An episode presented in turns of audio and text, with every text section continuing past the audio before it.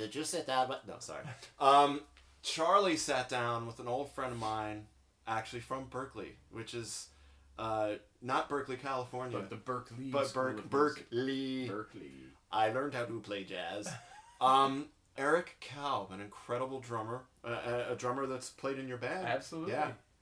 Uh, who's who's he playing? Is he in the Sharon Jones? Yeah, he does that. The Dap Kings. And, He's the touring drummer. Yeah. Okay. And uh, trying to. He's always doing something. Yeah. He always like flips and blows your mind about what what he's doing. It's like, oh, you're doing that. Oh, man, Yeah.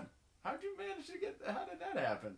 You know. but he's he's like super hard working, great drummer, and and um, you know, had some incredible stories. Oh, I, you know, I almost don't even want to speak to what he talks about because it's like it's funny. Initially, I think we had the idea. You called me and said I'm going to sit down with Eric Kalb, and I'm like, that's great. He's a funny guy. He's Yeah, got yeah. a great speaking voice. Like he's just he's great. But you were like, well, he has this one story that he's going to tell, and you know maybe we'll just do like quick little things. And I got to tell you, I listened to the whole thing, and it's just It's keep it. Yeah. good, yeah. there's really some great Yeah, like comedic moments and it's just a perfect window into like the touring life of certain kinds of musicians. You know, what I mean, it's Absolutely. like it's not like he's on you know the Katy Perry tour. Like No, you know, no, he's, no. he's a, it's a different kind of tour. Absolutely. It's cooler kind of Uh, tour. I yeah, would say. yeah, yeah, you know. Yeah. Although I I'd play with Katy Perry. I mean, I don't know how we. I would do that gig. It's whatever. So anyway, uh, Kalb, I will say this, man. Like I, you know, I haven't seen him to hang out with him since school, Oh, okay. and he worked his ass off at school.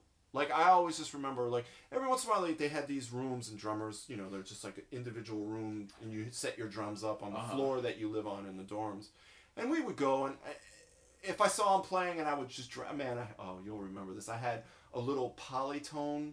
Uh, it was a guitar amp that my brother totally against his will gave to me. He's like, "Oh, you're gonna play bass? Well, you you can play through that thing." So I'm playing through this little tin machine, you know trying to do all my Larry Graham licks. So I, I would like lug my little crappy amp into a room with Eric, and like yeah, a handful of times we would just sit there like oh let's play an E, you know like. Sure, sure. And he really, actually, out of a lot of the guys that I remember from school, like he just lived in those rooms, man. He really honed his thing. Like, it's great to see, like that he's as working as he is in this environment, and like you know what he he just Yeah, learned. well, the thing about Eric that, that is really cool is that he's not.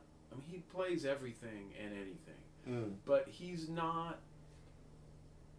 He, if you want a guy that plays that authentic funk, real funky drumming, Mm. and I when I say that I mean everything from like almost a, a, a Vernel Fournier kind of yeah, jazz whoa, feel nice. on one side to like a Billy Cobham feel on the other Sure. side. But he lives in that Joe Dukes, Clyde Stubblefield, Greg Erico, and of course John Bonham because of his generation. Sure. But he manages to synthesize all of that stuff into a style which is grooving as hell, Yeah. but also creative. It's Yeah. not like monolithic. He, Right. He's able to to do all that, and for the bands that I was playing with with him, it was exactly the perfect thing. It was Oh, great. man. You know, I learned a lot from him. He's a fantastic drummer. That's great. Well, it's you know what? It's, he's equally a fantastic interview.